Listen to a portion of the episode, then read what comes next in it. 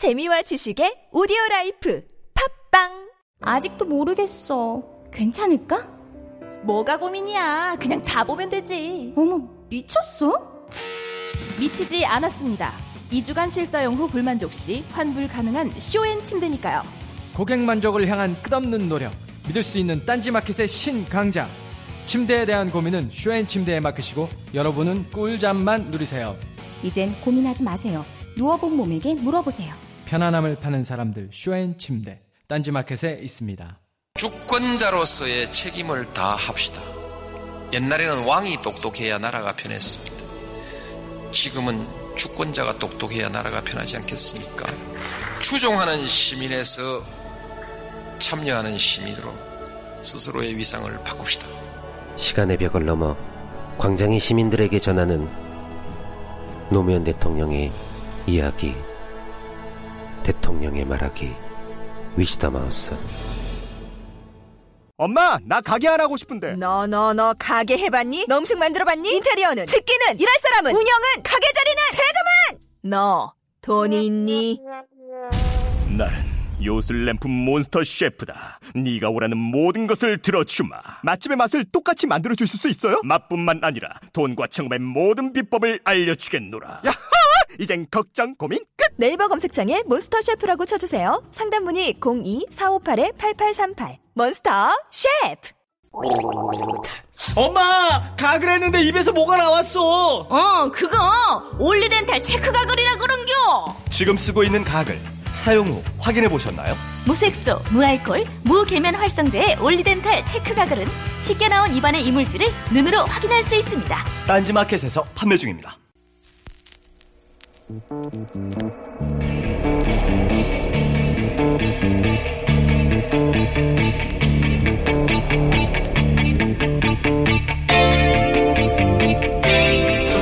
결과를 말씀드리겠습니다. 총 투표수 299표 중가 234표.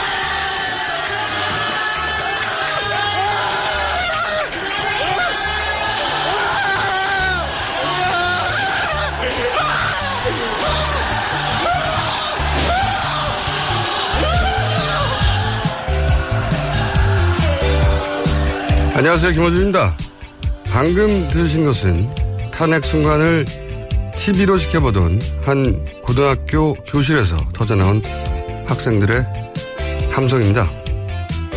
이번 사태로 얻게 된 것 중 가장 중요한 것이 바로 이 세대의 기억입니다. 스스로 정치적 시비를 따지고 부당하다고 판단되면 그 대상이 대통령일지라도 스스로 광장으로 나와 주장하고 행동해서 마침내 권력을 이기는 집단 기억. 이 기억은 훗날 이들 세대가 대한민국을 운영하는 기본 원리가 될 겁니다. 정말 다행입니다. 김원준 생각이었습니다.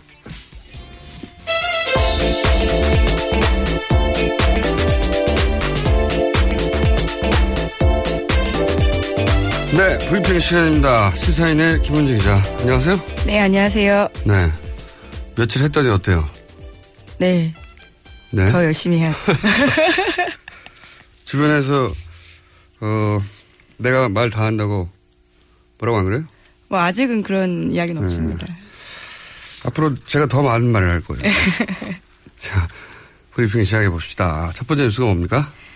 네, 우선 이 새누리당 친박계가 이제 긴급하게 모였다는 소식부터 전해드릴 텐데요. 예. 예, 어제 이 시내 모처에서 친박계가 대규모 심야 회동을 열었다라는 겁니다. 그래서 이 현역 의원만 50명에 달하는 메모드급 공식 모임을 만들기로 하고 뭐 이름이요 이 혁신과 통합 연합이라는 건데요. 그래서 이제 가장 첫 일성이 이 비박계인 김무성 유승민 의원과 결별을 선언하겠다라는 겁니다.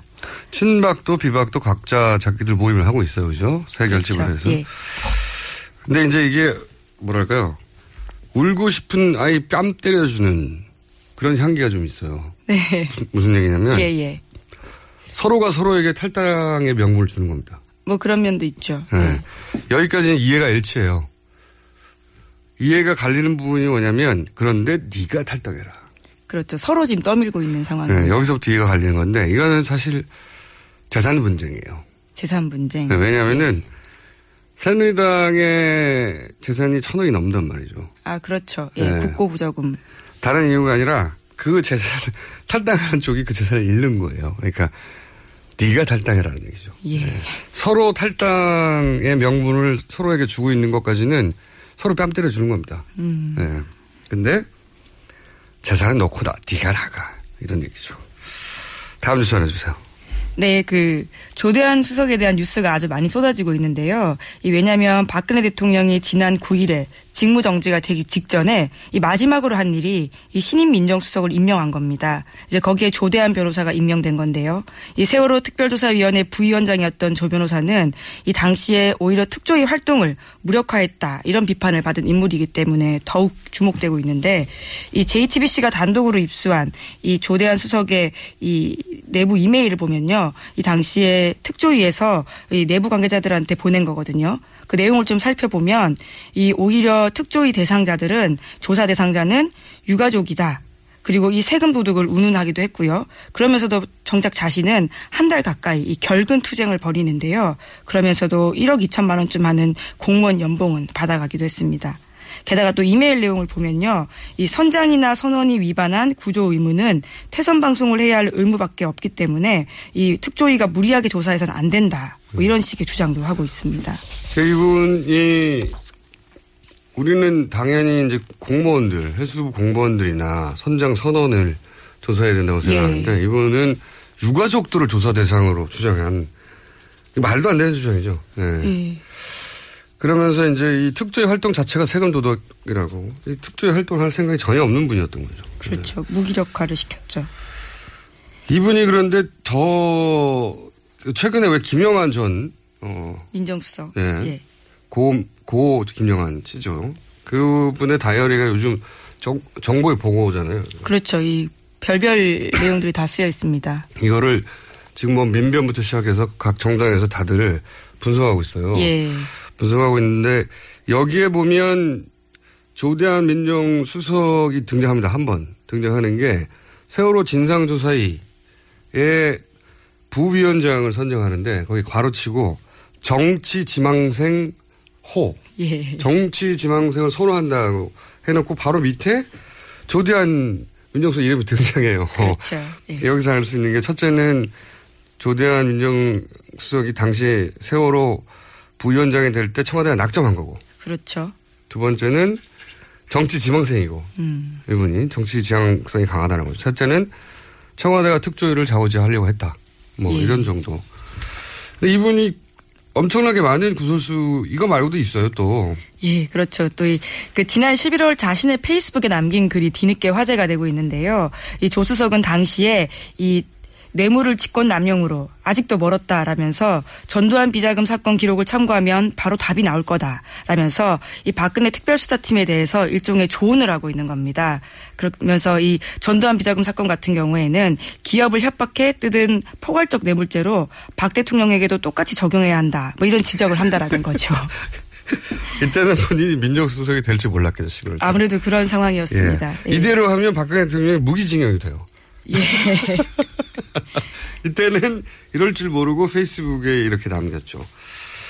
어, 그러니까 처음에 이제 검찰의 수사 의지가 너무 없다고. 예, 그런 이야기들을 예. 네, 그리고 전두환 비자금 사건을 거론한 이유가 뭐냐면 전두환 비자금 사건이 대법원에서 이제 대통령의 포괄적 뇌물죄가 뇌물죄를, 적용된 그 그런 첫, 첫 사건이거든요. 예. 그 이야기는 박근혜 대통령에도 뇌물죄 적용해가지고 이렇기 때문에 무기징역이 되는데 이게 예. 본인의 운명이 이렇게 될 줄 몰랐던 거지. 네. 그 또한 가지 또 있어요? 예, 아닙니다. 예. 또 한 가지 저는 개인적으로 이 사건이 이분의 뭐랄까 성향을 아주 어, 어, 자세히 드러내는 거라고 보는데 그 부장판사 성매매 사건이 있었어요. 예. 현직 부장판사가 오피스텔에서 근무 오피스텔, 시간에서 예. 성매매했던 사건. 이때 이제 이분들 또한한번 트윗인지 SNS에 예, 예. 씁니다. 뭐라고 쓰냐면 인간은 성적 충동을 가진 동물이라서 성적 충동을 해결할 권리가 있다. 이렇게 쓰거든요. 아니 성적 충동을 가진 동물이 있다. 여기까지 맞아요. 그런데 그걸 권리가 있는 게 아니고 그러고 싶은 욕망이 있는 거죠. 그냥. 예, 또 그죠? 할 말이 없네요. 예. 할 말은 제가 할게요. 예, 예. 근데 이게 어떤 걸 엿볼 수 있냐면 나한테 욕망이 있는데 그럼 나한테도 그걸 추구할 권리가 있지. 음. 이게 그 자기 욕망이 곧 자기 권리다. 이렇게 말하는 게 전형적인 이 극우의 mentali거, mentality거든요. 예, 이분의 성향은 여기서 드러난 거예요. 자기 충동, 자기 욕망하고 권리를 혼동하는 거예요. 예. 네, 이게 전형적인 극우의 mentality거든요. 이런 분이다. 네, 이런 분이 지금 민정수석이 되셨다. 재밌을 것 같아요. 네. 어떤 행보를 하실지가 기대가 됩니다. 아주 재밌을 것 같습니다. 예. 다음 뉴스 전해주십시오. 예, 이 TV조선 단독 보도입니다. 이 추미애 대표가 미용실을 갔다라는 내용인데요. 재밌는 뉴스다, 이거. 예, 이 탄핵 표결을 앞두고 더불어민주당 추미애 대표가 미용실을 찾아서 구설에 올랐다라는 게 TV조선 보도 내용입니다. 구설에 오르고, 오르게 만들고 싶었던 거죠. 뭐 네. 우선 그렇게 썼습니다. 예. 구설에 올랐다. 그래서 추 대표가 예 민주당 최고위원회가 끝나고 이 국회 미용실을 찾아 한 시간 동안 염색과 드라이를 했다라는 건데 이 최근에 추 대표가 세월호 참사 당일날 대통령이 머리 손질했다라는 것을 신랄하게 비난한 바가 있다면서 이 이에 대해서 마치 이 상황을 굉장히 붙여가지고 이야기를 하게 된 거죠. 이게 이제 이런 게 견대형 기사거든요. 이게 엄중한 시국에 말이죠. 예. 사사롭게, 한가롭게 어떻게 머리를 할 수 있어. 응? 아이고. 그 민주당 지지율을 최근에 지지율이 너무 높다 보니까 견제형인데 아 근데 이게 너무 궁색해요. 뭐 본인들도 스스로 그렇게 덧붙이고 있습니다. TV조선 또한요. 세월호 당일 박근혜 대통령과 오늘의 추미애 대표의 상황은 다르다. 이렇게 이제 문장을 이어가고 있는데 이 민주당 최고위원회 회의가 끝난 뒤 일정이 빈 사이를 이용해서 머리를 하고 갔다라는 거고요. 그것도 국회 내에 있는 미용실이잖아요. 그렇죠. 그렇습니다. 강남 미용실을 일부러 갔다 온 게 아니라 예. 그러니까 공식 행사 전에 머리를 했다는 거 아닙니까? 예, 그렇죠. 한 시간 정도. 이거는 뒤, 자기들 하도 공색하니까 뒤를 붙여놨는데. 예, 예. 비교할 것이 아니라고 해놓고 왜 비교를 해요, 그럼 앞에는. 그러게요. 이게 기사가 되려면 거꾸로 탄핵 표결 전 추미애 산발해. 이런 게 뉴스예요. 산발, 예, 예. 아니면은 탄핵 전 세수 조치 안 해. 이런 게 뉴스지. 이 기사가 되기에는 너무 약하단 말이죠. 단독 보도입니다.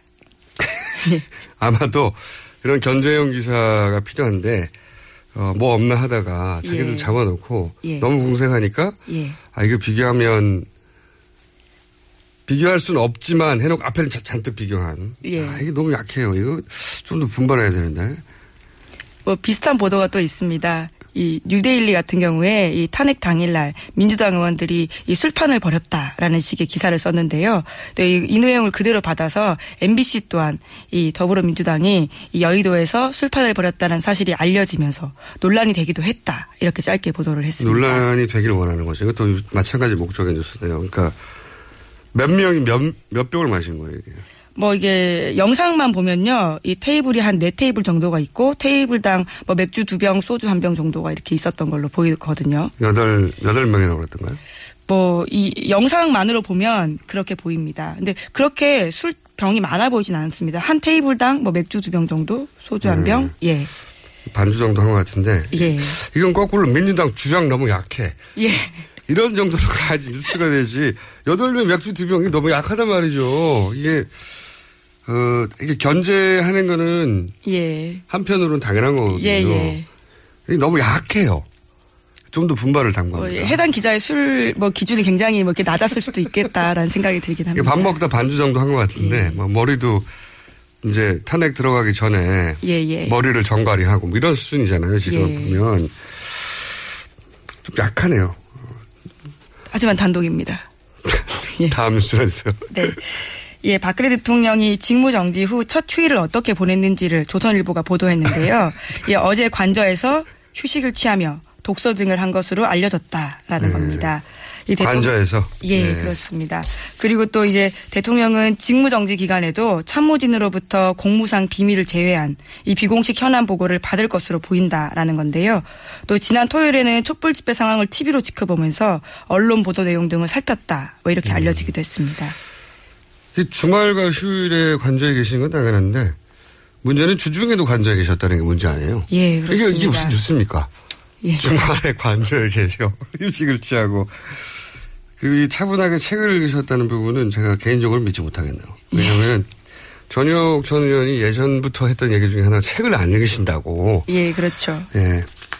평상시에도 안 하던 거를 지금 하시기에는 그죠? 오히려 특별한 상황에 특별한 행동을 할 수 있지 않을까. 예. 특별한 행동. 예. 특별한 행동. 네, 예리했어요. 그리고 이 비공식 현안을 챙기는 건 복귀할 의지가 있다는 거죠. 음. 강력해. 이걸 엿볼 수 있는 게 있어요. 뭐냐면 조대한 민정수석 말고 어, 지켜봐야 될 분이 뭐냐면 탄핵 사건 대리인 예. 최명성이든가요? 최명성 변호사. 유영화 변호사 말고 말씀하시는 건가요? 유영하 변호사는 개인 변호사였고 예, 예, 예. 탄핵 사건의 예. 법률 대리인이 예.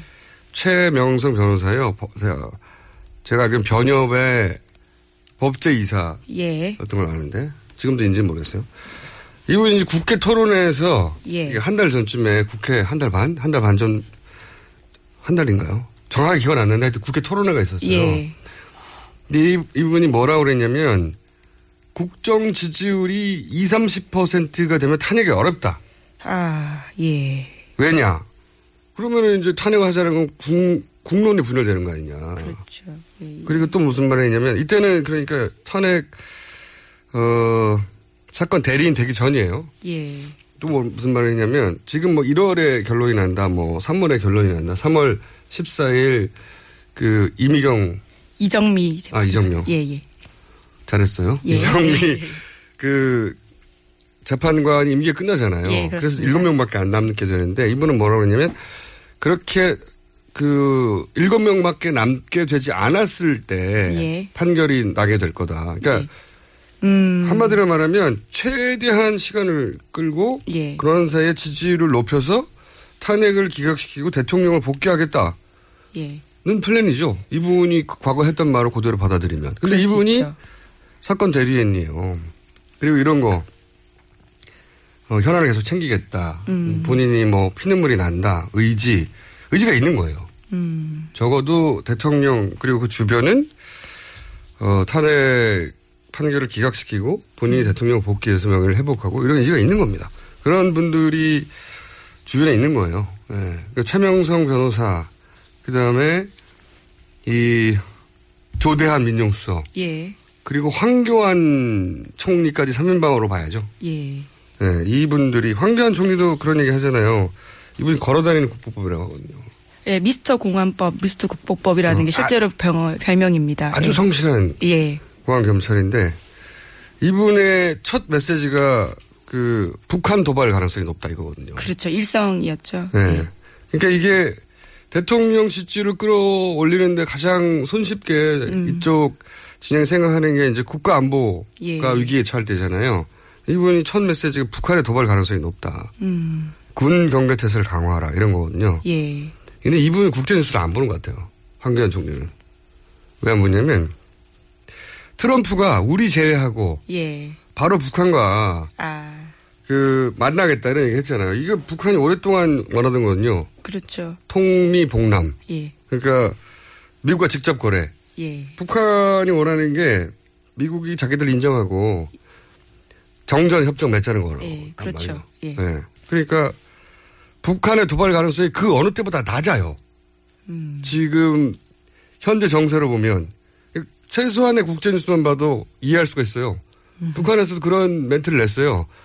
도발할 생각이 없다고 당분간은. 음. 근데 거꾸로 나오잖아요. 이분이 국제뉴스를 좀 보길 권하고. 예.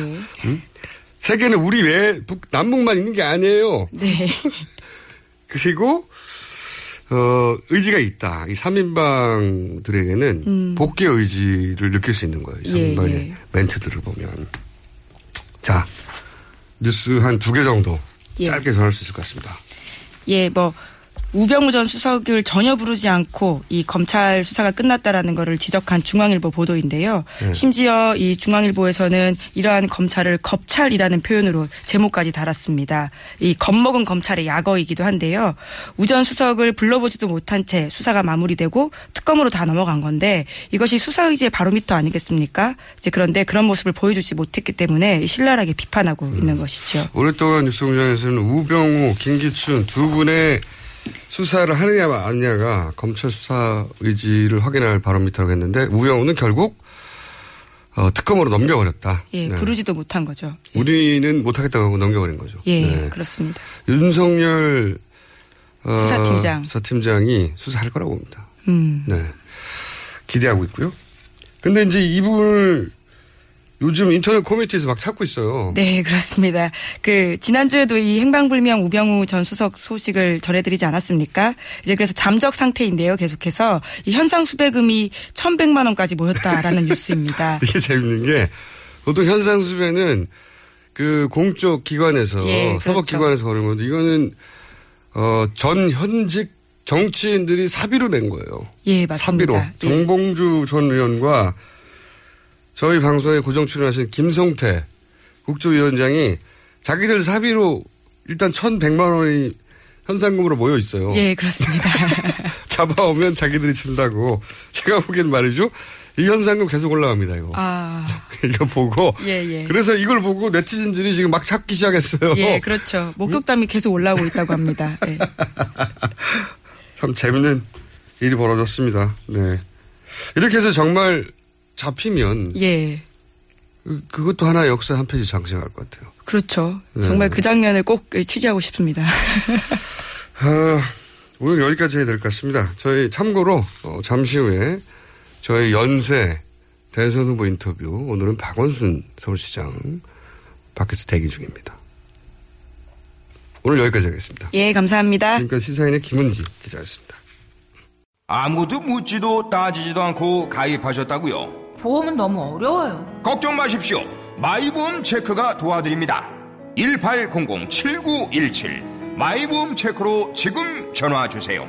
1800-7917 이미 가입한 보험이나 신규 보험도 가장 좋은 조건을 체크해서 찾아드립니다.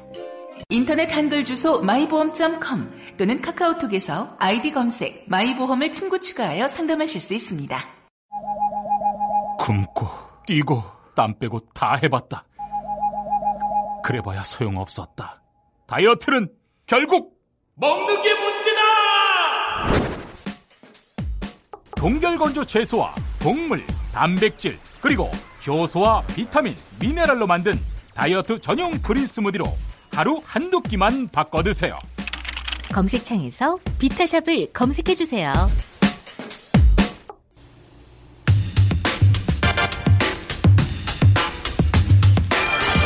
정치는 두 번째. 네.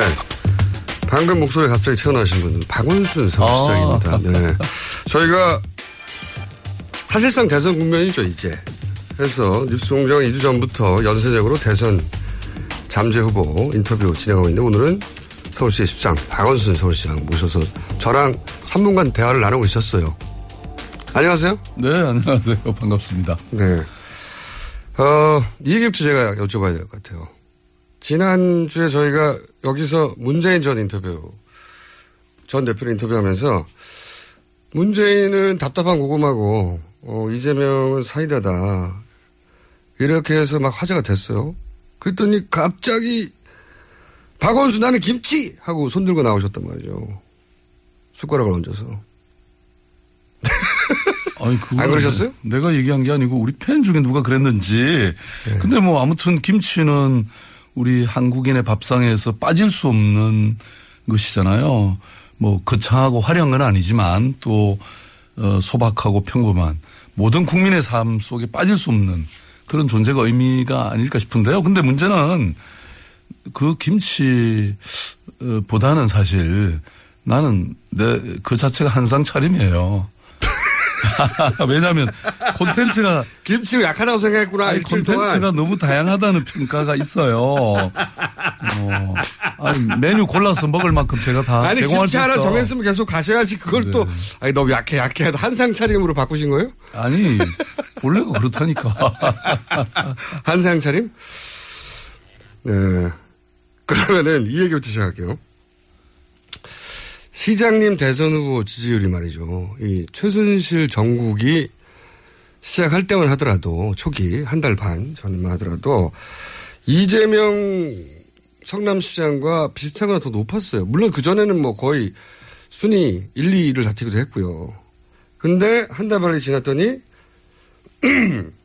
지금 시장님 지지율은 발표될 때 잘 안 보입니다. 잘 안 보이고 이재명 시장 지지율은 막 폭발했어요. 이게 이유가 뭐라고 생각하십니까? 아니, 그 뭘 그렇게 좋다고 웃어요. 나는 심각한데.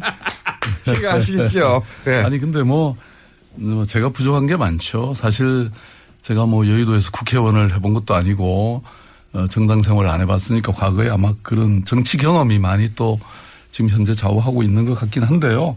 근데 뭐 지지율이라는 것은 늘 왔다 갔다 하는 거 아닌가요? 말씀하신 것처럼 내가 1등 했던 적도 있는데. 갔다가 오기엔 너무 많이 가셨어요, 지금. 네, 뭐. 우선 왜 이재명 시장 올라가는 겁니까?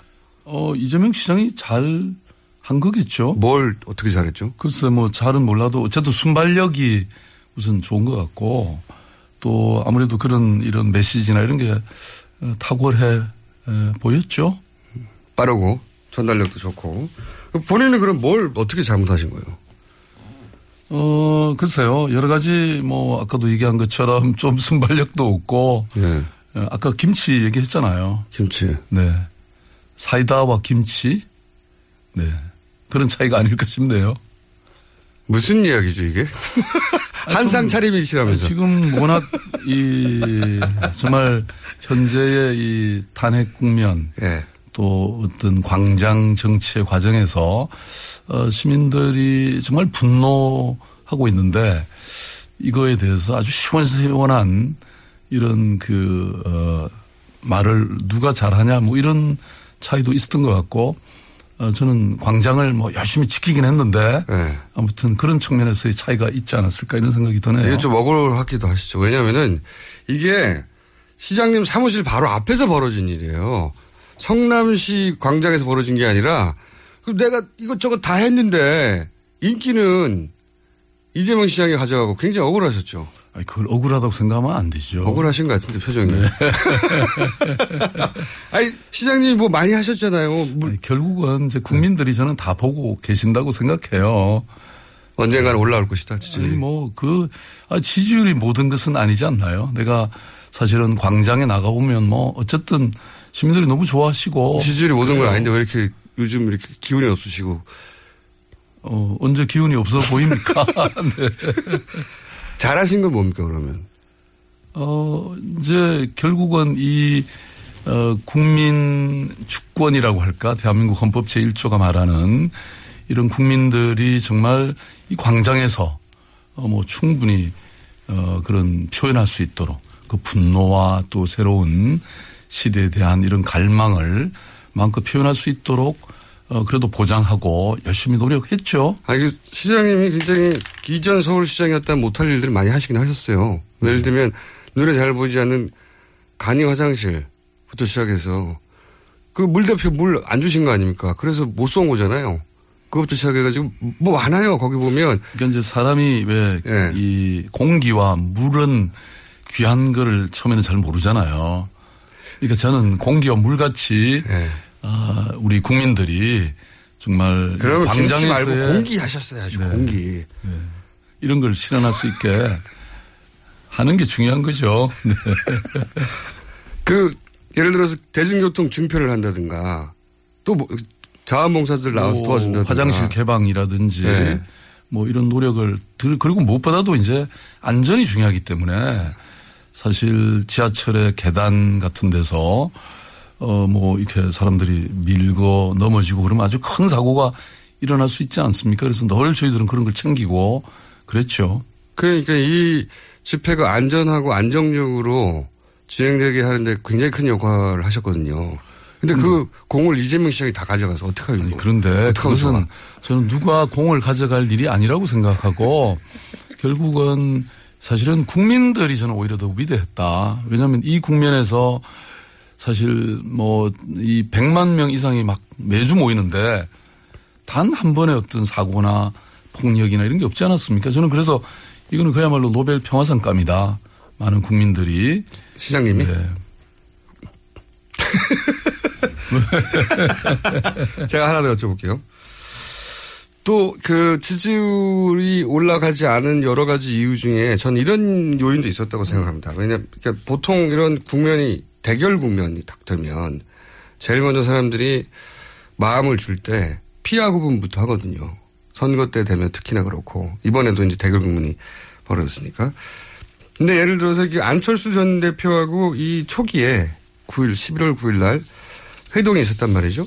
그러면서 사람들이 아, 그럼 안철수 전 대표하고 연대하는 건가? 아, 그러면 소위 삼지대로 이어지는 건가? 이런 이미지가 확 만들어진 부분이 있었어요.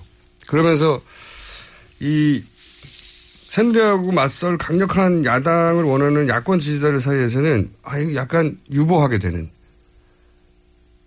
그런 인상도 있었거든요. 그거에 대해 설명 좀 해주실 필요가 있을 것 같아요. 안철수 전 대표에 대한 이게 묶이게 되면 뭔가 이분이 양보할 것 같고 앞으로도 혹은 연대할 것 같고 나중에 국민의당이나 뭐 제3지대하고 하고 같이 갈 것 같고 이런 인상이 있어요. 사실 아닙니까? 그 왜 그런 인상을 가져요? 아니 저는 네. 사실 뭐 개인 안철수 씨와의 안철수 대표와의 인연과 신뢰는 있죠. 그렇지만 네.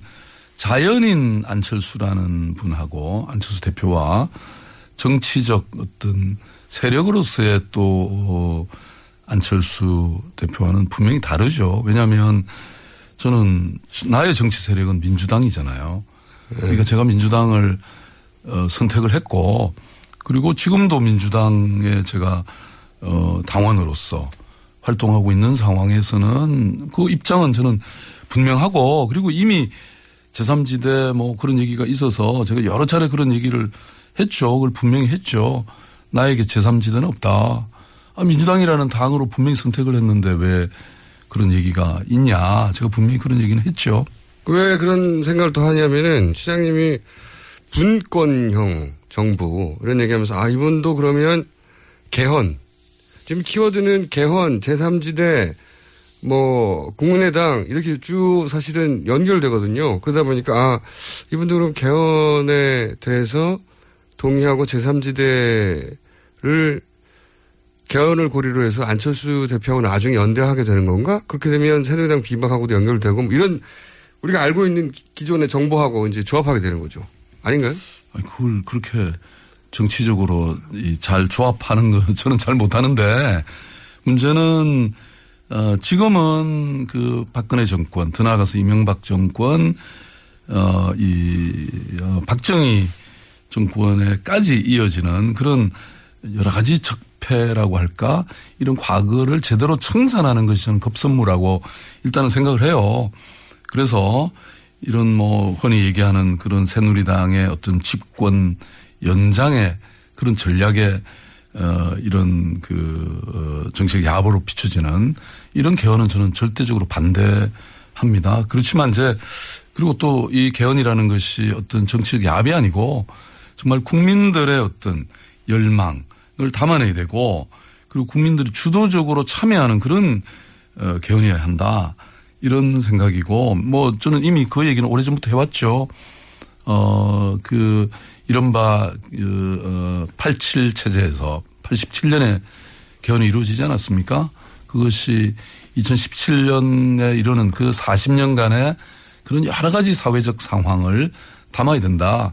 근데 그 안에는 어 이런 구시대의 그 촛불 민심이라는 게 결국은 구시대를 청산하고 또 새로운 대한민국을 건설하자는 것이니까 뭐 그 안에 어떤 새로운 정치 체제, 제왕적 대통령제를 극복하는 방안 또 그 의회를 강화한다든지 지방 분권을 강화한다든지 뭐 이런 것들이 사실 많이 이제 포함이 될 수 있지 않습니까? 그래서 이런 어떤 사회 변화, 새로운 대한민국의 건설 안에는 최종적으로 헌법이라는 게 당연히 담길 수 있죠. 근데 그것은 이제 얼마든지 어, 이, 그 정치 세력들이 합의를 하면 좋은데 그게 합의가 안 될 경우에는 뭐 아마 다음 대선에 어, 후보들의 공약으로 담겨질 수 있겠죠. 이게 헷갈리는 거죠. 개헌을 이제 촛불 민심에 담긴 게 바로 개헌이다. 이건 새누리당의 주장이에요. 일관된. 그러니까 이제 보통 민주당 진영의 정치인들은 개헌, 나는 개헌 주장 오랫동안 해왔지만 지금 새누리당의 주장은 혹은 지금 당장의 개헌 주장은 이건 정략적인 거기 때문에 동참할 수가 없다. 이런 입장인데 시장님의 스탠스가 이제 어느 쪽인지 궁금한 거죠, 이게. 아니 그러니까 이미 얘기를 한 것처럼 새누리당이 집권을 연장하는 차원에서의 그런 개헌은 일종의 정치적 야합이 될수 있다. 그래서 그건 안 된다. 왜냐하면 그건 청산 대상이기 때문에. 그런데 문제는 우리가 이런 지난 수십 년간의 40년간의 이러한 어떤 사회적 변화, 정치적 변화에 대한 그런 것을 담는 것은 이미 아, 정세균 국회의장님 포함해서 많은 분들이 네. 그런 주장은 해왔죠. 어, 어떤 개헌의 필요성에 대해서는. 그런데 그것은 얼마든지 이러한 국민적 합의나 또 어떤 대선 후보들의 공약으로 담겨질 수 있는 것이다. 이렇게 보는 것이죠. 그러면 이번 대선에서는 사실은 그 개헌하는 의지가 속에 숨어 있는 거지 법률에 드러나지는 않으니까 개헌하고자 하는 정치 체제는 얼마든지 포장할 수 있으니까 새누리당이 주장하는 거는 정권 정장의 야욕이고 민주당이 주장하는 거는 그렇지 않다라고 구분하기 어렵잖아요. 그래서 개헌 논의라는 게한 아니, 번 아까 시작하면 얘기했듯이 예. 뭐 어떤 개헌을 주장하는 그런 어떤 그 정권 연장의 의도라든지 뭐 이런 거는 그 세력에 따라 다를 수 있는 거라는 거죠. 예를 들어서 지금 새누리당 쪽에서 뭐 이른바 친박이라든지 이렇게 주장하는 것과 정말 그동안 이렇게 꾸준하게 개헌의 필요성을 얘기해 왔던 사람들과는 차원이 나는 다른 것이다. 이렇게 보고요. 그건 함께 할 수 없다. 오히려 청산의 대상은 청산을 분명히 하는 게 맞는 것이고 또 그렇지만 지금 제왕적 대통령제에 대한 또 여러 가지 그동안의 우리의 경험과 지금 이번 사건의 경우에도 마찬가지 아닙니까? 그래서 그런 것들을 어쨌든 그 바꿔내는 것은 필요하고 특히 어 지방 정부를 맡아왔던 우리 뭐 안희정 지사님도 그랬고 저도 마찬가지고 사실 이게 분권의 개헌이 좀 필요하거든요. 왜냐하면 지금 대한민국의 중앙 정부가 모든 것을 다 해먹고 지방 정부는 사실 얼마든지 이런 것들을 어, 주민들의 행복이나 삶의 질을 위해서 할 수 있는 이런 어, 어떤 자질 권한 뭐 이런 게 많이 있는데도 불구하고 권한을 안 주니까 못했던 측면이 많죠. 그래서 사실 그런 점에서는 뭐 이런 일정한 변화가 필요하다고 보는 거죠. 제가 궁금한 건 이거예요. 다들 개헌은 필요하다고 했기 때문에 그거는 여든 야든 뭐 누구든 다 똑같이 얘기했는데 이번 대선에서 개헌이 주요한 논제가 돼야 됩니까? 아니면 이번 대선은 그런 의도가 숨어 있기 때문에 개헌 논의를 시작하면 말려드니까 지금은 제껴야 되는 건가요? 그러니까 숨어 있는 의도는 철저히 배격해야죠. 어떻게 배워가나요? 아니 아까도 얘기했지만 청산 대상자들과 어떻게 어 그런 걸 같이 함께 할 수 있냔 말이죠. 그 청산은 확고히 해야 된다는 게 저는 그 입장이에요. 그러니까 말하자면 새누리당과 그 새누리당의 어 이 그 나온 그런 세력들하고 이런 걸 같이 하게 되면 방금 얘기한 그런 저희에 휘말리는 거지만 그게 아니라 근데 개헌 논의라는 건 여당을 빼놓고는 불가능하지 않습니까? 숫자가 개헌을 통과시킬 수도 없는데. 아니 이번에 뭐 탄핵도 마찬가지로 어 새누리당이 결국은 상당수가 지지를 하게 됐잖아요. 저는 이게 이제 국민 그래서 내가 아까 얘기한 게 국민적 합의를 모아가야 된다. 정치적 그 이 세력들 간의 어 뭐라고 할까요? 그런 어떤 이해 타산, 정치적 야합 이런 거 안 된다고 제가 분명히 말씀드린 게 바로 그런 것이죠. 그러니까 개헌 논의를 시작하면 그게 구분이 안 될 것 같은데요. 다들 블랙홀이라고 하는 이유가 의도는 그러한데 한 번 논의가 시작되면은 뭐 그래서 거기 아예 말려들지 않겠다는 전략이 한 가지 있고 하나는 무슨 소리냐 개헌 논의는 해야지 꼭 필요하니까. 근데 이거는 뭐 제가 주장하든 안 하든 어 말하자면 우리 사회 이런 커다란 변화의 음, 이제 이 끝에는 그런 개헌이라는 부분이 사실 분명히 어 있지 않습니까? 이게 어, 아까도 얘기했던 이미 뭐 2017년 체제로의 이런 변화에 대해서는 벌써 뭐 많은 학자들이나 정치인들이 얘기를 해왔기 때문에 사실 이건 터져 나올 수밖에 없는데 다만 저는 이게 지금 워낙 대선 기간이 또 짧을 가능성이 있잖아요. 그러니까 이거를 어 다음 대통령의 그런 어떤 공약 속에 담을 수도 있는 것이죠. 알겠습니다. 제가 궁금해가지고 자꾸 똑같은 질문을 여러 번 했는데 네. 공약 속에 담을 수 있다. 논의는 필요하다. 이건 어떻게 생각해요? 제3지들은 없다고 하셨는데 친박 친문 빼고 다 모여라고 하는 게 이 주장이거든요. 이런 주장에 대해서는 어떻게 생각하세요? 꼭 삼지대론이라고 부르지 않아도. 제가 이제 기본적으로 정치 평론가가 아니니까 뭐 그건 어떻게 될지 잘 모르지만 어 적어도 어뭐 저는 아까도 분명히 얘기했지만 제3지대가 없다. 이거 하나는 분명히 말씀드릴게요. 근데 민주당에 대해서 제대로 못한다고 사실은 통박도 하셨잖아요 초반에 추미애 대표한테도 제대로 못한다고 문재인 전 대표한테도 지금 자고 우면한다고 하기도 하고 아니 뭐 또 잘못하는 거야 또 잘못한다고 얘기도 좀 할 수 있어야죠. 네. 근데 아무튼 그 우리 당이 저는 그 당시에 어 정말 촛불 민심이라는 것은 어 활활 타오르고 있고 그리고 저도 어 사실은 아 이게 에 어떤 국민적 큰 요구인데 제가 그래서 어 매일 촛불 들겠다고 선언을 하고 그러고 있는데 우리 당은 사실 그 당시 처음에는 그러지 않았기 때문에 느렸죠, 굉장히. 예, 네, 그래서 맞습니다. 그렇게 참여하자라고 분명히 제 목소리를 냈던 것인데 어 그러고 나서 또 실제로 그렇게 어 그 참여를 하게 됐고 그래서 그 후에 아 너무 잘하셨다. 제가 막 그 저 우리 당 회의에서도 어 칭찬하는 그래서 우리 박수를 보내자 이렇게 또 얘기도 했고 아니 뭐당 안에서도 서로 이런 일종의 노선에 대한 뭐 얘기들은 저 할 수 있는 거라고 저는 생각합니다.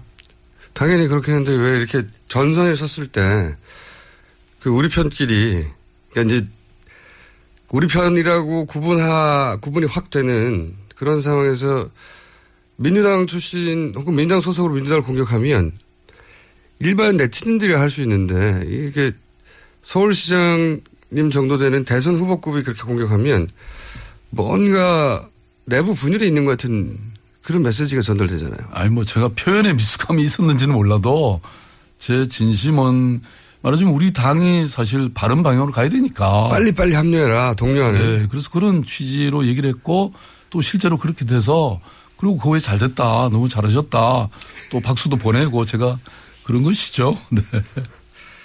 본인 때문에 그럼 민주당이 다 이렇게 참여한 것으로 만드신 거예요 지금? 아니 뭐 그거야 아니겠죠. 그렇지만 이 도도한 말하자면 민심의 강물에 저는 하루라도 빨리 우리가 우리 당이 합류해서 사실 그 당시만 해도 이 광장에 나가면 사실 야당에 대한 욕 많이 먹었어요. 상당히 많았습니다. 맞습니다. 그래서 그게 안타까웠죠. 그건 맞죠. 예. 이 저는 또 다른 이유 중에 하나가 그러니까 이 찬스가 왔을 때 시장님이 확 치고 나가지 못하는 이유 중에 하나가 이런 것도 있어요.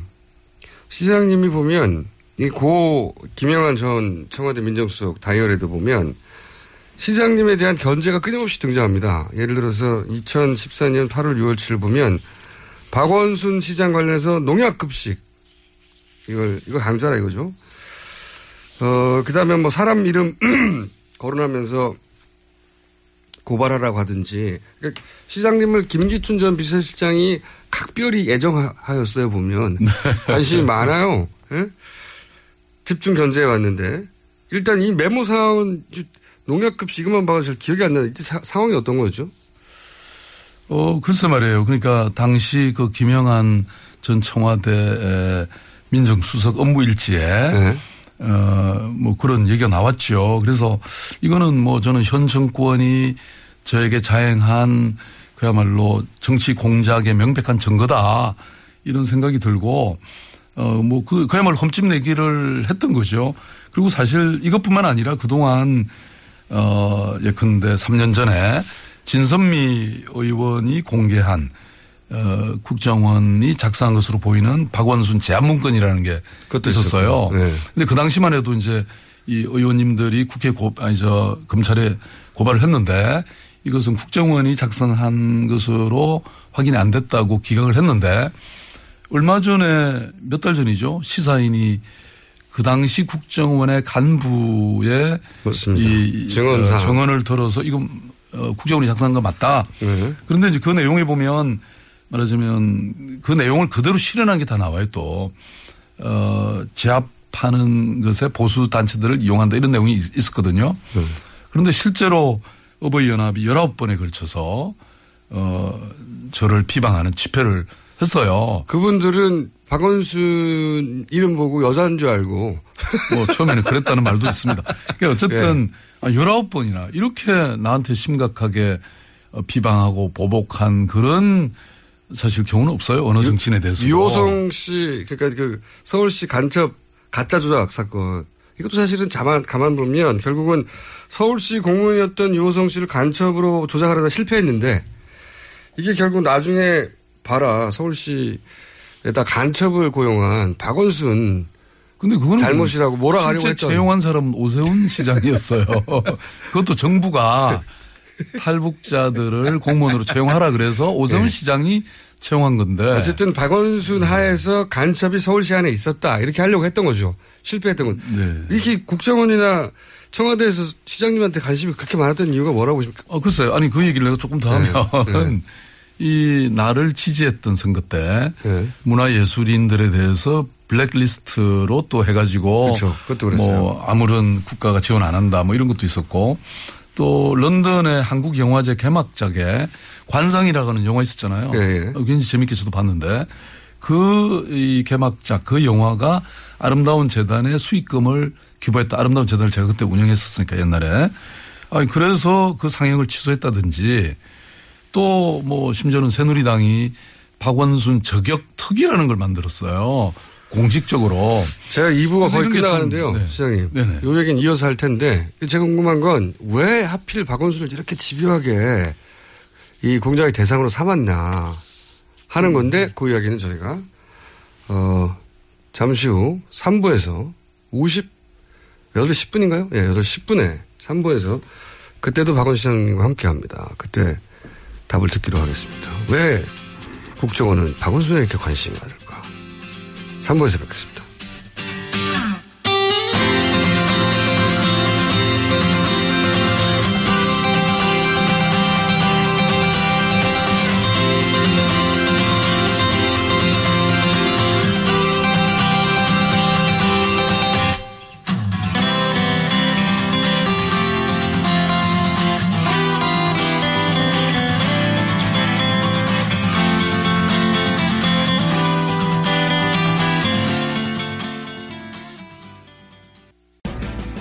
우리 동네에서 일어나고 있는 다양한 소식들을 전하고 모두가 마을을 활용할 수 있도록 도와드리겠습니다. 제가 인터뷰한 결과에 의하면 네. 면목동 지금 우리가 미디어번 주변에도 거의 다 배발. 동네 얘기, 친구 얘기, 세상 돌아가는 이야기 모두 나눌 수 있는 마을 미디어 팟캐스트. 마을 미디어 팟캐스트 참여 방법은 검색창에 서울 마을 미디어 지원센터를 검색하시거나 전화 02-3141-6390, 3141-6390으로 연락 주시면 됩니다. 여성 여러분. 골반이 삐딱하면 허리가 아파요. 아, 아랫배가 나와요. 골반이 바로서야 건강도 아름다움도 바로섭니다. 바디로직을 입으세요. 토크밴드의 입체적인 탄력이 틀어진 골반을 바로잡습니다. 간편하고 확실한 골반 교정 타이즈. 바디로직. 삐딱한 남성 골반에도 역시 바디로직. 바디로직의 효과를 못 느끼셨다면 100% 환불해드립니다. 자세한 환불 조건은 홈페이지를 참조하세요. 태산이 높다 하되 하늘 아래 메이로다. 오르고 또 오르면 못 오를 리 없건만은 사람이 제 안이 오르고 뇌만 높다 하나니 영어가 어려운들 하늘 아래 말이로다. 백일 좀3 듣고도 들으면 안 들으리 없건만은 사람이 제 안이 듣고 영어 탐만 하나니 한국 최고의 외국어 라디오 방송 TBS EFM 101.3 Korea's number one foreign language station TBS EFM 101.3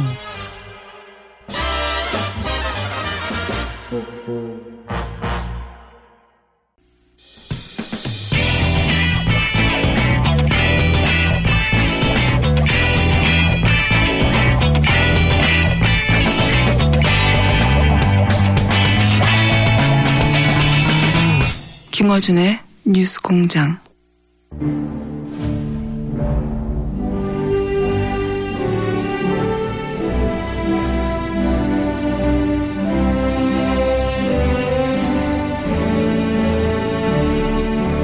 친애하는 국민 여러분 많이 하십니까? MB 만서울이었습니다. 국민 여러분, 지금 우리는 엄중한 상황에 맞춰 있습니다. 그하고 매우 중요한 전환기에 서 있습니다. 뭐 전국이 혼란하고 국정이 혼탁한 시기, 그하고 한치 앞을 알 수 없는 오리무중의 상황에서 우리는 촛불을 들었습니다. 그하고 우리는 우리 스스로의 힘으로 아래로부터의 함성으로 막 안개를 걷어낸 것이다. 이러한 확신을 마 저는 막 가지고 있다는 생각을 막 하고 있는 겁니다.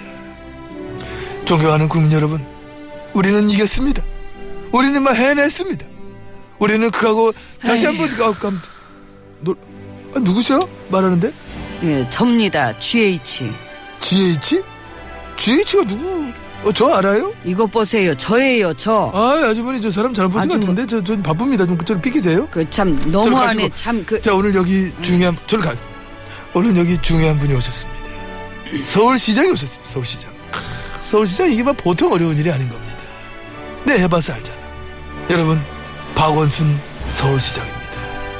응? 인자한 얼굴, 합리적인 일처리, 소통의 아이콘이면서 그 또한 높은 지지율. 응, 지지율 봐. 무려 4% 4, 4%? 4%? 박수영 지지율 이거 맞는 거야 이게? 4%야? 나도 4%입니다. 에, 그 절로 가요. 어디다 갖다 붙여. 아이고, 그럼 우리 지지율 동창이네. 아니, 비켜봐요, 없어. 가만있어 봐요. 박수영 이게 4%야? 동창 모임 할까요? 그럼 나 또 이게 달라져야 되는데? 자, 없어.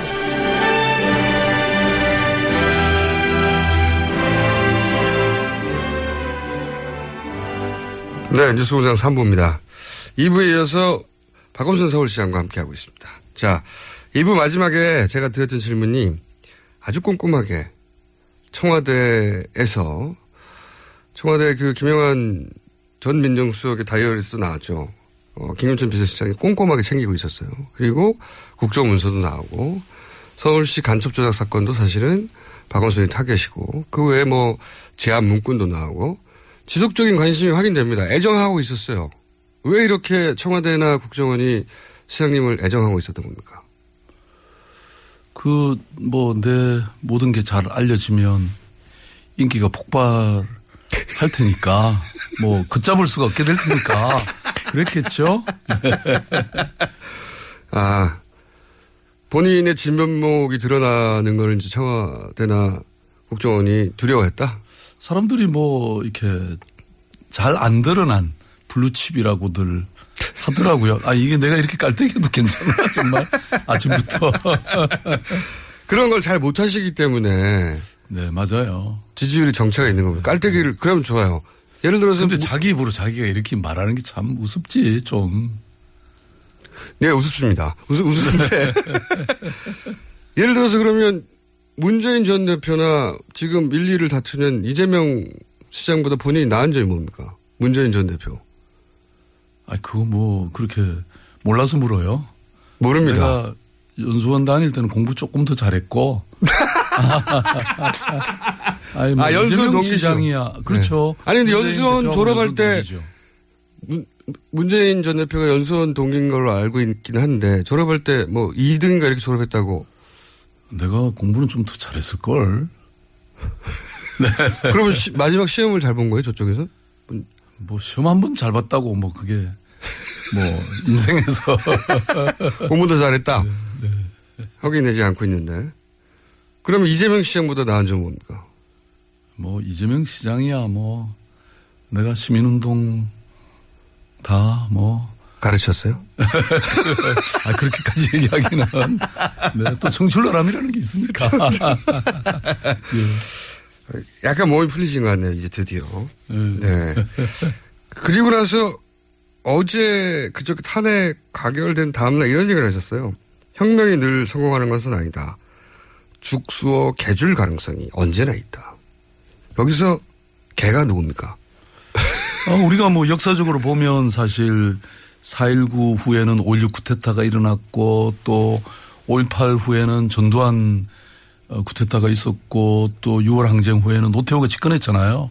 늘 우리가 그런 걸 이제 그, 이, 주의하고 긴장하고 해야죠. 음. 네. 그래서 어, 지금 끝난 게 아니다 이런 말씀이신 거죠. 어, 그럼요. 이제 시작이죠. 이제 네. 시작이다.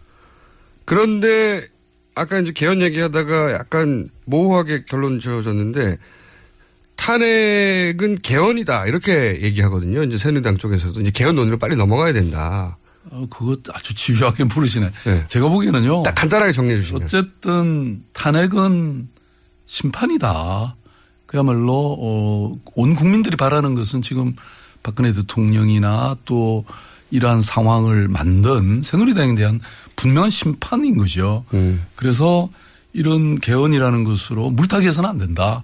그것은 너무나 분명한 사실이다. 저는 그렇게. 잠이 깨신 것 같네, 이제 드디어. 예? 네. 이제 잠이 아니, 깨신 아까 것 그. 얘기 분명히 했는데 자꾸. 아까는 길게 무슨 말인지 못 알아들을 얘기를 하셨고요. 잠이 좀 깨신 것 같고. 이건 어떻게 생각하십니까, 그러면? 어, 헌재 앞에서 촛불 시위를 하면 안 된다는 얘기가 있어요. 그러니까 뭐냐면, 헌재 독립성을 훼손할 수 있기 때문에, 헌재는 알아서 판단하도록 내버려 둬야지, 그 헌재를 압박하면 안 돼. 이런 이야기를 벌써 보수 매체나 종편에서는 이제 하기 시작했거든요. 근데 헌재를, 그러니까 현재 앞에서 촛불 시, 이게 옳지 않습니까? 저는 기본적으로 심지어는 사법부조차도 국민의 뜻을 존중하는 것이 맞다고 저는 봅니다. 어, 그래서 예컨대 뭐 미국 이 대법원에도 네. 판사가 대법원 판사가 누가 되느냐는 이거 정치적으로 엄청난 투쟁이에요. 맞습니다. 왜냐하면 그한 사람이 사실 역사의 물줄기를 바꿀 수 있기 때문에 예, 예. 마찬가지로 헌법재판소의 이 물론 재판이라는 과정은 독립해서 심판하게 돼 있지만 네. 결국 은 국민의 뜻을 존중하는 게 맞기 때문에 네. 어, 국민들이 자기 의사 표현을 왜 못한단 말이에요? 음. 헌재 앞에서 촛불 시위 가능하다. 그러면은 탄핵이 가결됐기 때문에 또 한 가지 이제 보수 매체들이 주장하는 탄핵이 가결됐기 때문에 이제 즉- 즉각 하야는 주장하면 안 된다. 이제 연결된 주장이죠. 이건 사법 처리, 사법적 절차에 맡겨졌기 때문에 헌재가 완전히 독립하도록 독립해서 판단하도록 내버려 둬야지 압박하거나 혹은 즉각 하야를 주장하거나 이건 안 된다고 하거든요. 즉각 하야는 아니, 국민들의 뜻은 사실은 즉각 퇴진이라는 거지 않습니까? 네. 어, 그건 지금도 저는 변함이 없다고 저는 보고 있고 다만 이제 어쨌든 본인이 사임을 안 하니까 네. 이제 국회에서 탄핵 결의를 했고 헌법재판소로 넘어간 것 뿐이죠. 네. 여전히 즉각 국민들의 마음은 뭐 여전히 즉각 퇴진하라는 거 아닙니까? 네, 즉각 퇴진을 주장한 것도 역시 문제가 없다. 아니 국민들이 그렇게 주장하는데 그걸 아니 지금 대한민국 헌법 제1조가 어 대한민국의 주권은 국민에게 있다는 거 아닙니까? 아니 그 광화문 광장에 나와 보면 뭐 그 모든 국민들이 그렇게 외치고 있죠. 이건 어떻습니까? 어, 법률가시잖아요, 사실은. 법률가시기 때문에, 음, 이번 뭐 탄핵. 변호사 한지 오래돼가지고 많이 잊어버렸어. 시장 그만두면 이제 앞으로 변호사 개업할 수 있을지 몰라요. 손님이 별로 없을 것 같아. 이거는 무슨, 어떻게 봐야 될까요? 그러니까, 어, 헌재가 인용을 하긴 할 텐데, 헌재가 인용을 하긴 할, 전망이 그렇습니다. 전문가들 전망이. 인용할 거라까지는 비슷한 전망인데, 언제 하느냐 가지고 이게 분분하거든요. 뭐 1월 달에 할 거란 얘기도 있고, 3월에 할 거란 얘기도 있고, 아예 6개월 다 채울 거란 전망도 있고, 어떻게 전망하십니까? 그리고 어떻게 해야 되, 되는 게 맞는 거죠? 뭐 글쎄요, 그거는 헌법재판에 제가 전문가는 아니지만 어쨌든 아마 그 대한 변호사협회가 그 박한철 헌법재판소장인가요? 네네. 그분이 1월 말에 아마 퇴진하는 것 같은데 네. 그 이전에 에, 조속히 결정하는 게 좋겠다 이런 뭐 의견을 냈던 걸로 기억하는데 아무튼 지금 어이 그 대통령 권한 대행 체제라는 게 이런 여러 국가적 위기를 사실 해결하는 데는 여러 가지 문제가 있기 때문에 아무튼 그런 측면에서 보면 어쨌든 그런 위기 상황을 빨리 종식시키는 것이 또 중요하다. 저는 그렇게 보고 있습니다. 빨리 내, 내려야 된다. 그러니까 아무래도 근데 보수 진영에서는 어 이 선거가 지금 그 유력 주자들이 약 여권의 유력 주자들이 너무 지지율이 안 나오기 때문에 가능하면 그 주자들이 지지율이 오를 수 있을 정도의 시간을 벌어주기 위해서 어떻게든 늦추고 싶어 하는 거 아니겠어요?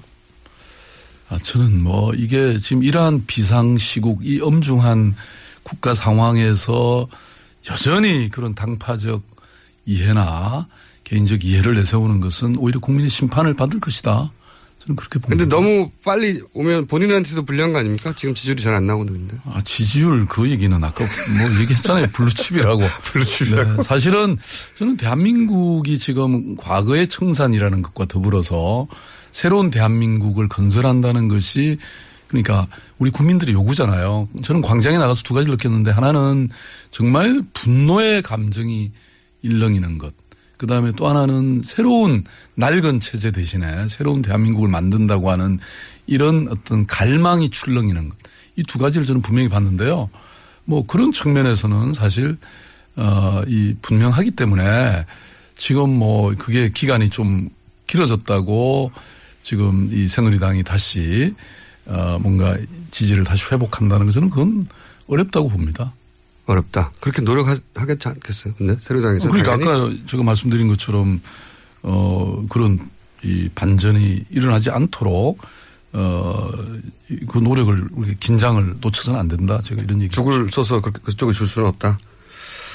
제가 그 문자 온 것 중에 어 칭찬 몇 가지 있네요.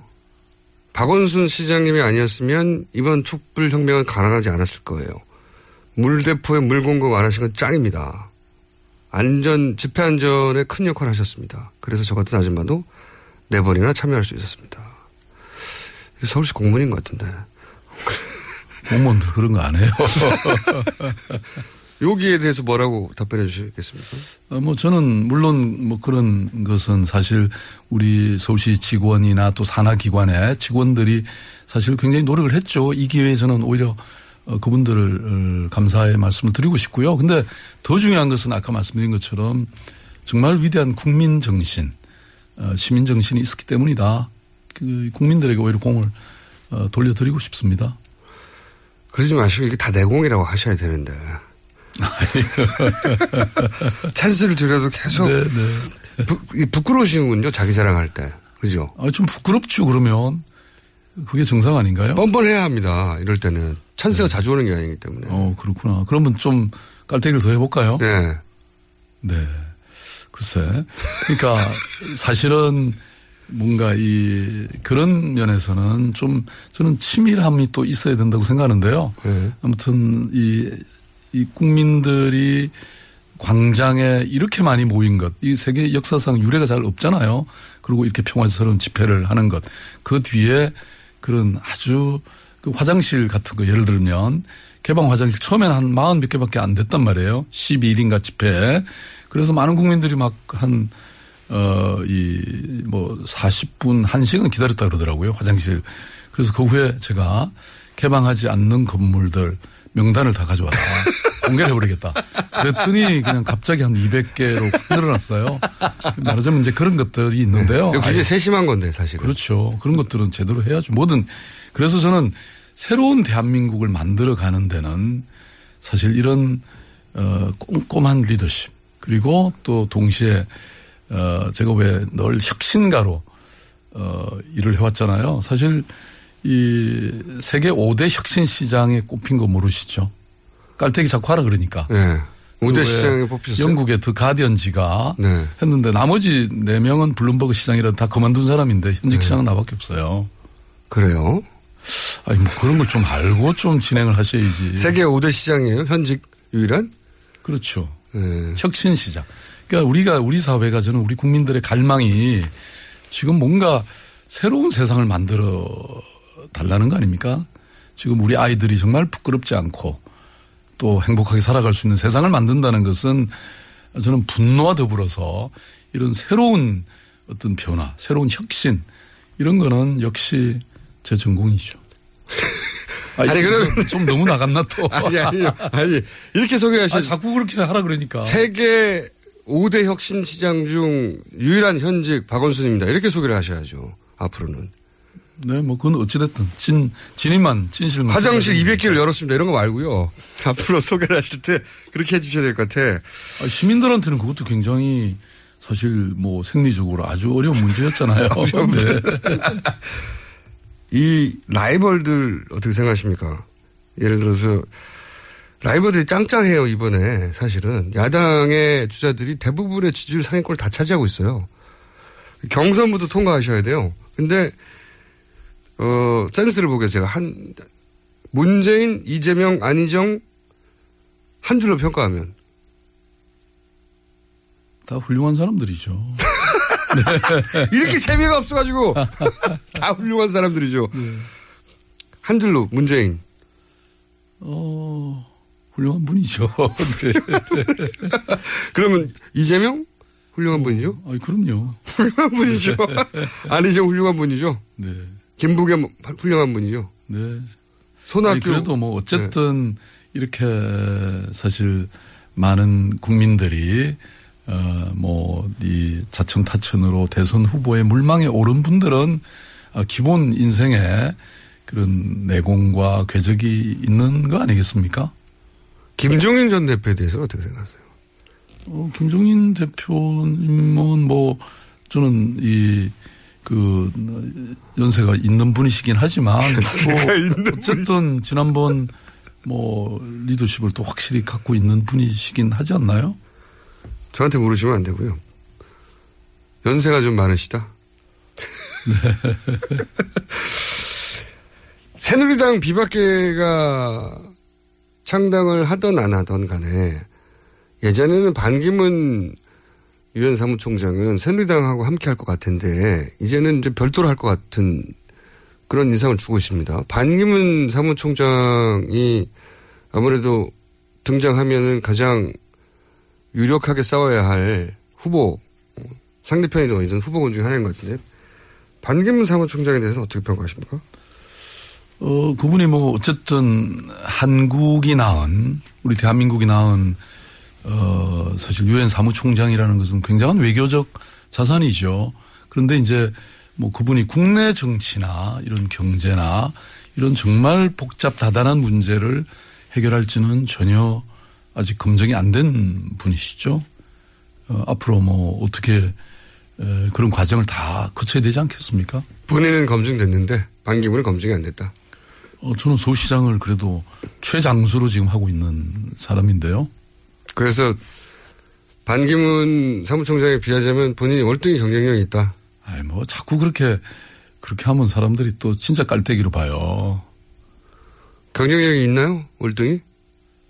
뭐 다 국민들이 그건 판단하시겠죠. 네. 아, 이렇게 하면 안 되는데. 안타, 안타깝네요.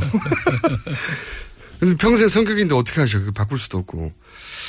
근데 아직도 사실은 출마 선언을 안 하셨어요, 사실은. 저희가 다른 분들은 대부분 사실상의 출마 선언을 했다고 할 수 있는데 시장님은 내가 서울시장을 3선을 하겠다. 혹은 이번 대선에 꼭 나가가지고 대선 후보로 뛰어보겠다.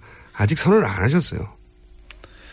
지금 뭐 이 엄중한 시국에 언제 하십니까 이거? 사실 저는 기본적으로 어떤 선출직 공직자라고 하는 것은 어 그런 어떤 시대의 요구, 국민의 요구나 어떤 시대의 부름 그리고 또 어떤 소명이 에, 생겨된다고 저는 생각하고 있습니다. 사실은 그래서 뭐 지금 물론 이 국가적 위기 상황에서 제가 하고 싶 제가 해야 될 일.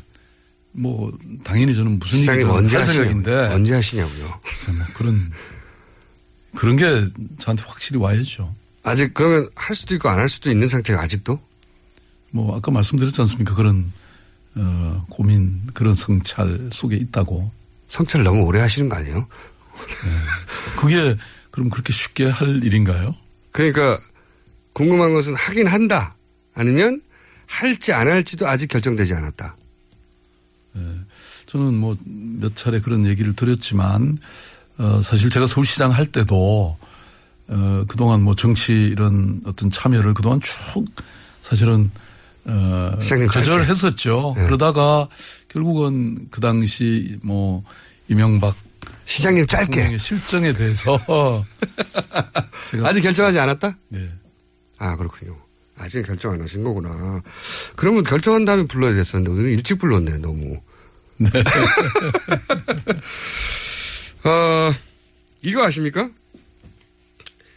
이거는 저희 민원인데요. 저희가 다운로드가 500만이에요. 잠깐 틈날 때 민원 들어가는 겁니다.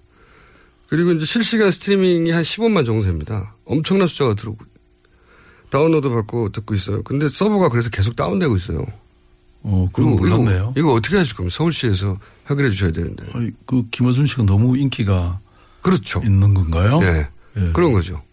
예. 시장님하고 여론조사하면 제가 더 지지율 많이 나올걸요? 아, 그래. 자, 이거, 네. 이걸 해결해 주시고요.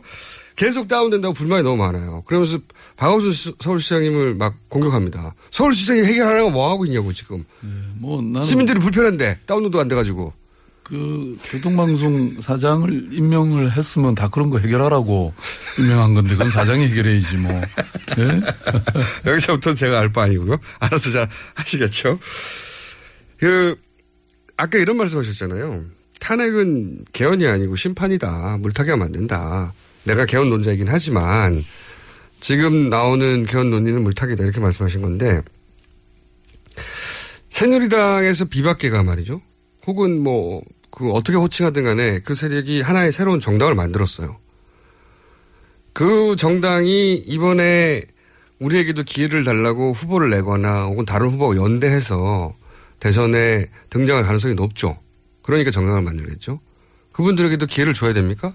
비박, 그 친박은 아니니까? 비박계한테는 이번 대선에도 기회를 줘야 되나요? 이건 국민들이 아까도 말씀드린 것처럼 지금 그 이번 박근혜 대통령의 헌정 유린이나 국정농단에 책임이 있는 세력에 대해서는 분명히 저는 심판을 할 거라고 봅니다. 주면 안 된다. 검찰 아, 이 질문도 꼭 궁금해하는 분이 어, 물어달라고 한 이야기 중에 하나인데 검찰이나 방송 만약에 시장님이 갑자기 인기가 폭발해가지고 드디어 정권을 잡았어요. 그럼 1순위로 그, 아니, 렇게 그렇게 그렇게 전제하니까 뭐 얼굴이 확 피면서 웃으시네. 하고 맡겨주면 잘할 수는 있지. 그 과정은 이게 어, 정치라는 복잡한 과정이 있는 것 같더라고요. 그런데 아까도 제가 말씀드린 것처럼 그 새로운 정부, 새로운 어, 이 나라를 만드는 것은 저는 참, 어, 이, 뭐, 뭐랄까요. 어, 꼼꼼하게- 있다고 생각을 하는데. 꼼꼼하게 잘할 수 있다. 맡겨만 준다면. 지금 사실은 방금 방송 얘기를 하셨는데 저는 이 공중파 방송에 좋은 뉴스로는 별로 나와 본 적이 없어요. 제가 몇년 동안. 그래서 네. 분명히 저는 이 어떤 어 일정한 어 압력이나 이런 어, 게 있었다고 저는 분명히 생각합니다. 방송에 대해서. 그래서 그런 이른바 이뭐 KBS를 포함해서 이런 방송의 엄정한 공정성, 독립성 이거에 대해서는 저는 확실한 어 새로운 어 디자인이 있어야 된다 이렇게 보고요. 그러니까 이른바 언론 개혁도 상당히 필요한 거고 그 다음에 어 제가 이 지금 국민들의 요구는 그야말로 헌법 제1조를 구현해 달라는 것이거든요. 그렇게 보면 검찰의 경우에도 지금까지는 검찰이 결국은 국민의 뜻에 따르지 않고 그 청와대 그렇죠. 이 권력에 따랐던 것이지 않습니까? 그래서 어 검찰 권력도 저는 완전히 개조해야 된다. 그래서 제가 시민단체 할 때부터 쭉 주장했던 고위공직자 비리조사처 그거 어, 당연히 도입해서 어, 이 검사를 포함한 고위공직자들에 대한 수사처는 따로 만들어야 되고 또 하나 제가 생각해 보는 거는 미국처럼 우리도 검사장 정도는 검사장 정도는 어 국민들이 그냥 선출하자. 아, 미국이 그렇게 하고도 얼마든지 사법 정의를 실현하고 있지 않습니까? 잘 돌아가고 있죠. 네. 그렇게 해서 그야말로 많은 권력을 국민들에게 돌려주자. 그래서 그러면 검찰은 이제 국민들 눈치를 보게 되는 거죠. 청와대 눈치가 아니라. 네. 그렇죠. 네. 국민의 눈치를 봐야 되는 거죠. 모든 그 국가기관은. 현실적으로 어렵습니까? 저는 어렵지 않다고 봐요. 검사장을 이제 예를 들어 제가 이제 참여연대 사무처장을 할 때, 네. 어, 왜 재판을 꼭 판사가 하냐. 미국 같은 경우는 배심제를 얼마든지 하고 있는데 결국은 이 집단 지성의 힘, 국민들의 상식적 판단이 직업적인 전문 법관보다 낫다. 그래서 이제 우리가 주장을 했는데 사실 그때만 해도 그게 관철될지는 자신이 없었는데 결국 지금 되고 있고 지금 배심원제는 어느 정도 하고 있잖아요. 예. 근데 뭐 거기에 대해서 비교적 그 긍정적인 평가가 있거든요. 저는 국민을 신뢰하고 국민을 믿는 것이 굉장히 중요하다고 생각합니다. 이번 탄핵 정부도 결국은 국민들이 몰아간 거죠. 끌고 간 거죠. 나머지 기관들이나 정치인들은 거기에 보조를 맞춰 왔을 뿐이고요. 뒤늦게 그것도. 그렇죠. 지금 이 그야말로 명예 시민 명예 혁명은 어, 국민들이 촉발시켰고 국민들이 또 이끌어가고 그럼 본인이 대통령이 되시면 그 얘기만 하시면 이렇게 미소를 띠십니까? 되시면 검사장 정도는 직접 선출해야 된다, 국민들이. 저는 그렇게 국민들에게 돌려드릴 그야말로 국민 주권을 실현할 수 있는 이런 다양한 어, 일들이 중요하다고 생각하는데 예를 들어서 제가 서울시정을 맡으면서 저는 시민들이 주인이다. 시민이 시장이다. 이런 어, 모토하에 사실은 이른바 오픈 플랫폼 정부 시민들이 제안하고 결정하고 실현하는 모든 과정에 참여할 수 있도록 하는 뭐 그런 일들을 사실 수없이 해왔죠. 저는 정부도 마찬가지로 이번에 사실 뭐 비선이 작동한 거 아닙니까? 근데 비선 정도가 아니라 국정 전체에 시민들의 참여와 시민들의 이 어떤 주체로 내세우는 국민들을 내세우는 이런 것이 저는 굉장히 중요하다고 생각합니다. 사실 언젠가 그 타임지에 어, 원래 인물로 유, 당신, 그냥 평범한 당신이 원래 주인이다. 그 얘기는 그야말로 집단 지성의 힘이 중요하다는 걸 그게 2006년인가 그랬거든요. 저는 국민들을 그렇게 내세우고 그게 저는 앞으로 우리 국가 발전의 큰 방향이다 이렇게 생각합니다. 알겠습니다. 저희가 오늘 여기까지 하고요. 사실은 아직 출마 선언을 안 하셨기 때문에 알고 보니까 출마 선언을 하고 나서 다시 모시긴 할 텐데 오늘 준비한 얘기 중에 아 이거 내가 꼭 했어야 되는데 못하고 하는 이야기나 혹은 이 기회를 빌어서 하고 싶은 이야기를 한 30 정도. 제가 원래 굉장히 몰아붙이는 인터뷰 스타일인데 지지율이 너무 안 나오셔가지고 제가 많이 받으린 거예요. 네. 아니, 뭐 자꾸 지지율로, 지지율이라는 것은 내가 전에 이미 나도 1등 했던 적이 있잖아요. 늘. 까마득합니다. 전동이 있는 일이고, 네. 아니, 그리고 뭐 어쨌든 정치인이 또 지지율로 먹고 사는 것도 있으니까 더 노력하겠습니다. 제가 뭐 하고 싶은 이야기 짧게 하시면. 예, 저는 결국은 시민을 믿고 국민을 믿어야 된다 이렇게 생각합니다. 그런 힘으로 우리 세상을 또 바꾸고 대한민국을 새롭게 만들어야죠. 우리 아이들에게만은 그래도 어 정말 어이 안전하고 또 행복한 어, 그런 일상의 삶을 우리가 적어도 모든 공직자라면 어 최선의 노력을 다해야죠. 시장님 앞으로 이렇게 해주세요. 어, 박원순의 진가를 알게 되면 인기가 폭발할 것이다. 그날이 멀지 않았다. 예? 아니, 그 마지막 말로 이런 걸 준비해 주세요, 앞으로. 어, 그, 뭐, 대신 대변 해주셨네요. 네. 자, 다음에 오실 때는 더 큰 깔때기를 들고 오셔야 되겠어요. 네. 그건 딴 사람이 해줘야지. 다른 사람이 어떻게 해줍니까? 본인이 해가지고 본인이 대통령이 돼야죠. 예. 다른 사람이 안 만들어주잖아요. 아, 시장님은 제가 20년 동안 알았는데 항상 이런 태도예요. 내가 어떻게 내 자랑을 합니까? 아니, 그래도 서울시장 되고 다 됐잖아요. 원래 여기까지 하고요. 다음에 지지율이 조금이라도 더 오르면 제가 어, 더 신랄하게 몰아붙이는 걸로. 네. 감사합니다. 지금까지 박원순 서울시장이었습니다.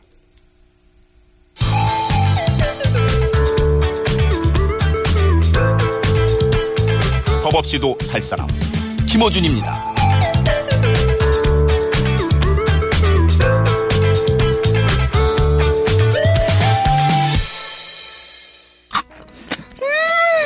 맛있어. 너무 맛있어. 와, 아삭거리는 소리 들려? 와, 진짜 맛있다. 이 김치 어디에서 샀어? 김치 어디서 샀냐면 화. 화 뭐?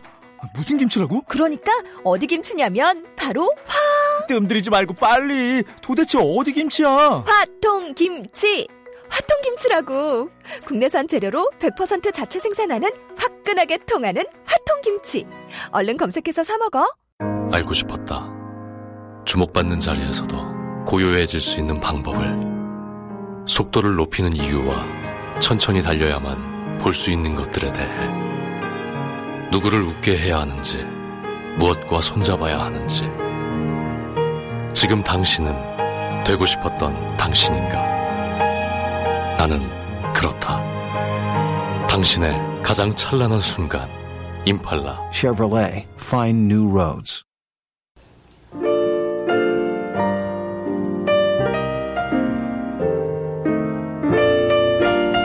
자, AS입니다. 강은경 씨가 우병우 현상금이 천만에 넘어섰는데 새누리당 김성태 의원도 참여한 게 감사하긴 하지만 100만 원은 너무 약한 거 아닙니까? 저도 그렇게 생각합니다. 그래서 어, 김성태 의원님 이번 주에 나오시면 앞으로 당분간 모든 출연료는 저희가 예, 모아서 이쪽으로 기부하자고 현상금에 보태자고 해볼 생각입니다. 2447 쓰시는 분이 뉴스공장 김원준, 어, 저 김원준 아니고요. 어쨌든 김원준 진행을 똑바로 해야지. 혀도 짧아서 발음도 안 좋으면서. 네. 저는 혀가 짧지 않고요. 혀가 너무 길어서 바람이 말리는 겁니다. 정보 수정해 주시기 바랍니다. 혀는 짧지 않다. 그리고 김원준 아니다. 오늘 여기까지 하겠습니다.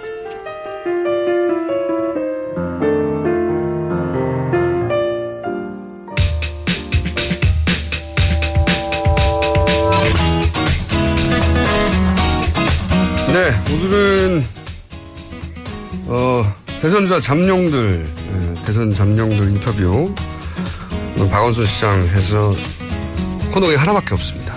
네. 르몽드 디플로마티크 편집장이었고 편집위원이고 현재는 인문결 연구소 이사장 임상훈 위원 나오셨습니다. 안녕하세요. 네, 안녕하십니까. 네, 저희가 이제 약 이제 여권 잠룡들 해야 할 차례인데 지지율 순으로 하다 보니까 이분들이 뒤에 너무 쳐져 있어가지고. 네. 지금 방금 박원순 시장 인터뷰 들으셨죠? 예. 이분은 한결같이. 겸손하시네. 겸손하기보다 자기 자랑이 약한. 예. 어, 한결같아요. 20몇 년간. 홈그라운드인데. 그러니까 여기 홈그라운드 와가지고, 어, 골을 몇, 몇 개 넣고 가셔야 되는데, 한결같이 또, 그러시다 가셨네. 자, 오늘은 어떤 뉴스입니까? 네, 일단 뭐 탄핵 가결된 사실들 그 바로 9일부터 긴급으로 외신에 탈겨 타, 저, 타전이 됐죠. 그 소식 좀 먼저 잠깐 전해드리면요. 음. 어 뭐 그 물론 아시아권의 언론들 포함해서 서구 언론들까지 어, 탄핵안이 가결되었다 이런 그 소식들이 전해졌습니다. 그 워싱턴 포스트 같은 경우에 박 대통령 혐의가 어, 중하다. 그래서 이제 헌법재판소에 의해서 자리 지키게 될 가능성이 낮다. 이런 그 보도가 나왔었고요. 어, 그 다음에 그 탄핵안 가결로 인해서 최근 빠른 전진을 벌이던 대북 정책에 대해서 불확실성이 생길 것이다. 이런 내용도 있었습니다. 어, 역시 그도 진보 진영 후보가 다음 차선에 대, 차, 차기 대선에 그 당선 당선될 가능성이 높아지고 있다 이런 내용도 어, 들어가 있었고요. 기타 이제 비슷한 유형의 그 보도들이 많이 있었습니다. 어, 그 다음에 이제 프랑스 르몽드 신문에서는 네. 역시 9일자에 어, 헌법재판소 어, 관심이 이쪽으로 많이 가 있죠 이제 국민들의 분노를 무시하기 어려울 것이다. 음. 아, 이런 보도가 나왔습니다. 70, 이제 78.2%의 시민들이 아, 탄핵을 지지하고 있고 또 보수 성향의 언론들도 어, 박 대통령의 퇴진을 지지하고 있다. 이런 내용이 어, 역시 르몽드 어, 신문에 실렸습니다. 헌법재판소는 사실은 정치적 판단도 하는 곳이거든요. 그렇죠. 네. 뭐 기존의 3심제에서는 법률적 판단을 한다면 네.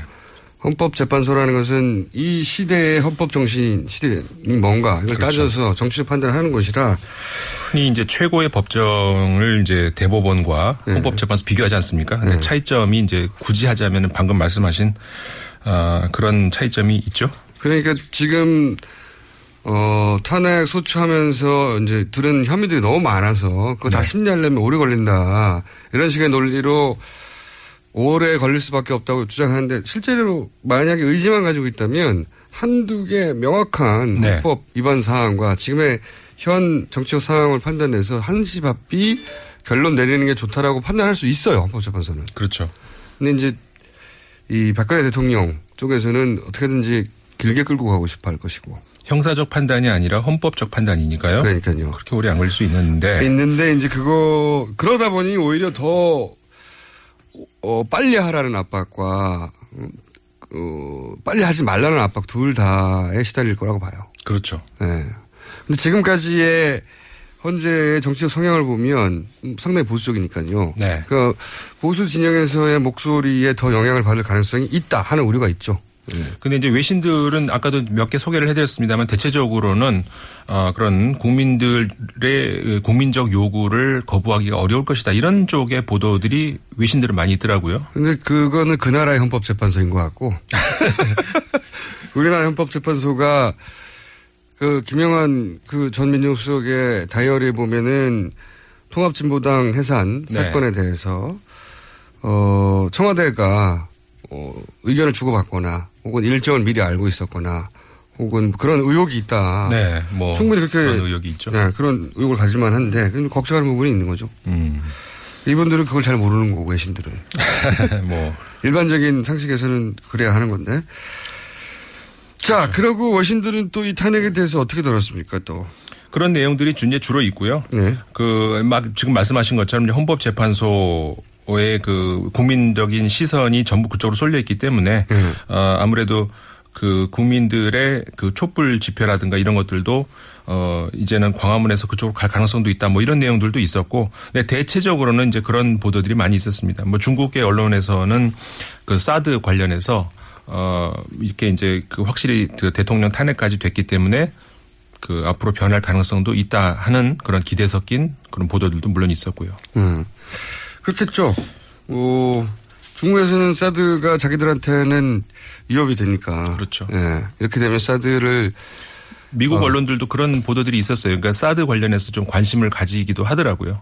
음. 그 대, 그러니까 어쨌든 간에 차기 대선이 가까워지고 어, 정권이 바뀔 가능성이 과거보다 높아진 상황에서 사드 문제 과연 어떻게 될 것인가 그런 음. 관심을 가진 그런 얼, 보- 저 언론 보도들도 많이 있었습니다. 이런 보도는 없었나요? 그러니까 이 현상 자체가 과거에 그 서구 사회나 혹은 뭐 아랍에서의 또 그 SNS 혁명도 있었죠. 네. 한 7, 8년 전쯤부터 등장했던. 그러면서 보통 그런 현상이 등장하면은 이제 이름을 붙이고 네. 그리고 이제 현상을 이렇게 세계사적 현상이라고 보여지는 현상에 대해서는 다른 나라에서도 이제 해석을 하려고 하잖아요. 그렇죠. 이게 대통령을 탄핵시키는데 이렇게 국민들이 막 몇백만 단위로 나와서 몇 주간 지속적으로 집회가 있고 그런 다음에 탄핵 일단 국회에서 가결까지 이어진 이런 사례가 잘 없단 말이죠. 없죠. 그럼 뭐라고 이름 붙입니까? 그러니까 이런 것들이 사실은 그 저도 그쪽으로 많이 좀 뒤져봤거든요. 네. 그런데 세계사적으로 유래가 그리 많지 않기 때문에 용어를 딱 지정해가지고 예를 들어서 이제 우리나라에서 광장 민주주의다 이런 얘기 네, 많이 쓰지 촛불? 혁명 이렇게 하기도 네. 하고. 근데 그런 그 어떤 그 용어로서의 어떤 그 정의되는 그런 거는 아직 나오지가 않는 것 같아요. 근데 그만큼 뭐 한마디로 정리하기가 이제 어렵다. 이제 그런 뭐 의미가 될 수도 있겠습니다만은 뭐 말씀하신 것처럼 무슨 어디에 봄이라든가 그렇죠. 이런 표현들이 많이 나올 법도 한데 그런 표현들이 어 그렇게 아직까지 많이 나오지는 않고 다만 그 그러니까 워낙에 이게 이제 그 외국 입장에서 봤을 때는 아주 기이한 현상이기 때문에 얼마 지난주에도 제가 한번 잠깐 소개를 해드렸습니다만은 그 Foreign Policy라는 이그 네, 미국 미국의 그 외교 전문지. 예. 예.